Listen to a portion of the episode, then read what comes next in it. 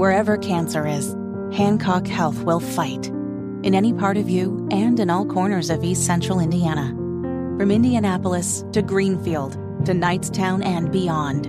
From hospital rooms to family rooms, we fight.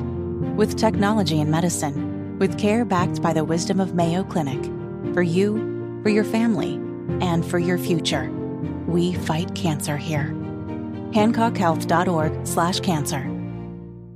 It's wheeling, dealing, Oh, hair boy. sniffing, kiss stealing Joe Biden. I got hairy legs. Look, Pat, look, here's the deal. Thank you, uh, Dr. Pepper. Do you know how often I say that line at home and people look at me like they have no idea what I'm The talking about? Dr. Pepper when he called. Who, who was it? Dr. it Dr. Pepper at some university, and he called him Dr. Pepper because that's Joe Biden. Thank you, Dr. Pepper. Like my wife will say something like, "Oh, you don't have to worry about uh, picking up our youngest son. Somebody else is going to do it." Yeah. Thank you, Dr. Pepper. she just look at me like I'm an idiot. Um, Lauren Boebert, flamethrower from Colorado, very controversial rep. She is working on articles of impeachment against Joe Biden. I introduced these articles of impeachment not for personal gain or even political popularity. I introduced articles of impeachment on behalf of the American people. And if there are um, members of Congress in the Republican conference um, who uh, don't want to bring this up and debate it in committee, then I will make sure that a privileged resolution comes to the floor and um, fo- force members of Congress to vote on these articles of impeachment. I'm tired of waiting around. Americans all across the country are screaming that we need to do something. They're tired of only having hearings and investigations and um, just uh, talking heads on TV saying what they want to do or what they're going to do. And so I made sure I drafted these articles of impeachment in a manner that I could call them up for a vote at any time. Now, the reason she is going after Joe Biden for is, quote, constitutional duty to secure the southern border. And she claims that he has abandoned that constitutional duty. Obvious. The people have seen enough. And as a result of Trader Joe's dereliction of one of his most basic duties to defend the homeland and uphold the rule of law, we have a complete and total invasion taking place at our southern border. Invasion is is a good word. I I- I mean it's completely what it is in terms of the gotaways, the people that aren't being tracked. Some would argue even the people that are using the pathway to legal entry, which is this app that Homeland Security has. But the gotaways in the hundreds of thousands, if not millions, since Biden has taken over. The people that haven't got caught, that we know that are in the state, that have been uh, watched and surveilled going across the border, but we don't know how we don't have their photographs, their mugshots, their pictures, their fingerprints. That's an invasion to me. I have very little faith, though, that even the Republican majority, because it's so small in the House, are going to move forward with anything. They had the opportunity to censure Adam Schiff the other night, and 20 Republicans said no. Think about all the lies that Adam Schiff has said year after year about Russian collusion and oh, I got the evidence. It's back here in my tool shed. I'll I'll get it out later. They had the opportunity to actually censure this guy and didn't do it. 20 Republicans were too afraid. So I'm sorry if I'm not real excited about the opportunity to impeach Joe Biden because it's like getting excited for the Cubs baseball season. Oh, they could win the World Series this year.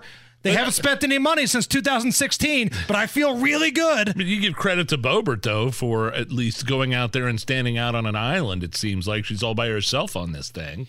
She's going to get some support from people like Matt Gaetz and the Freedom Caucus, and there'll be others. But you know as well as I do, there are going to be some wishy washy Republicans that will cave. The Republicans don't play hardball when the Democrats do, and it comes to this kind of stuff. Uh, we're checking in with Joe Biden, and so was Donald Trump. The old man was making tons of videos this morning, putting them on Truth Social. One of them was about Trader Joe. I will appoint a real special prosecutor to go after the most corrupt president in the history of the United States of America. Joe Biden, the entire Biden crime family, and all others involved with the destruction of our elections, borders, and our country itself. These are corrupt people. These people are destroying America, and they're going to pay a price for it. Is that going to be a winning campaign message for the old man if he hits the uh, trail and says, "Hey, mm. you put me back in. I'm going to go after Joe Biden." Okay, he said the same thing about Hillary and he just let it slide after he was in office, which I think was a big mistake because the Democrats seize anytime they get their chance on the smallest little.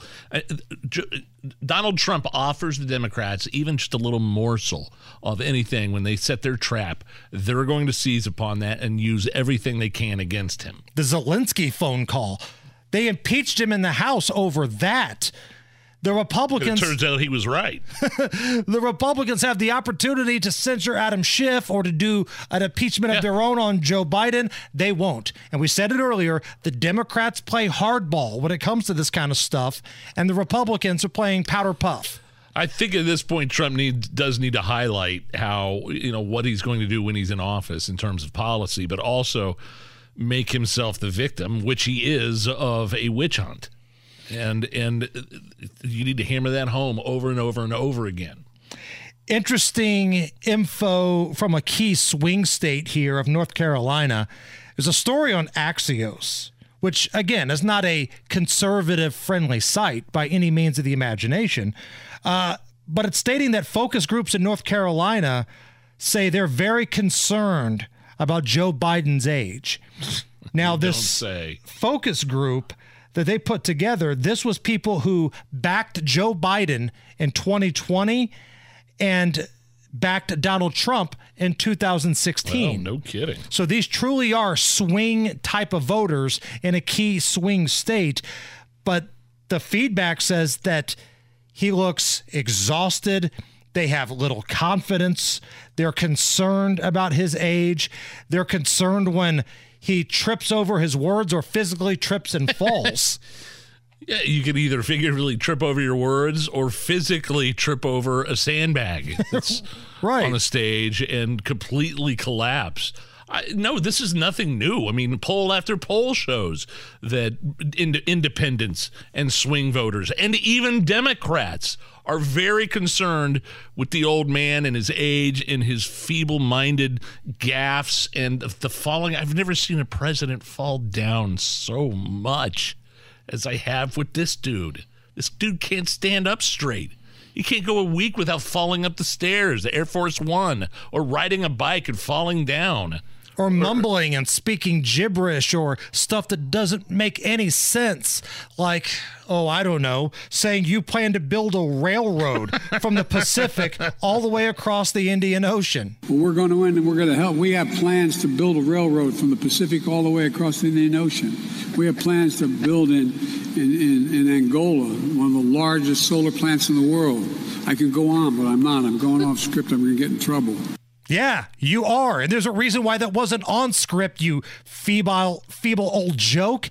I love how he always says he's who's you're the president of the United States. Stop saying you're going to get in trouble. Right. That is that right there shows weakness. Who's whipping his ass? Is it Jill? Is it the good doctor? Is somebody going full elder abuse? Like Happy Gilmore when his grandma goes to the nursing home? Is Ben Stiller there making the throat slashing gesture? Get you a warm glass of shut the hell up. Um, right. I, I, and it just shows you when he says something like that that, yes, somebody is yelling at him.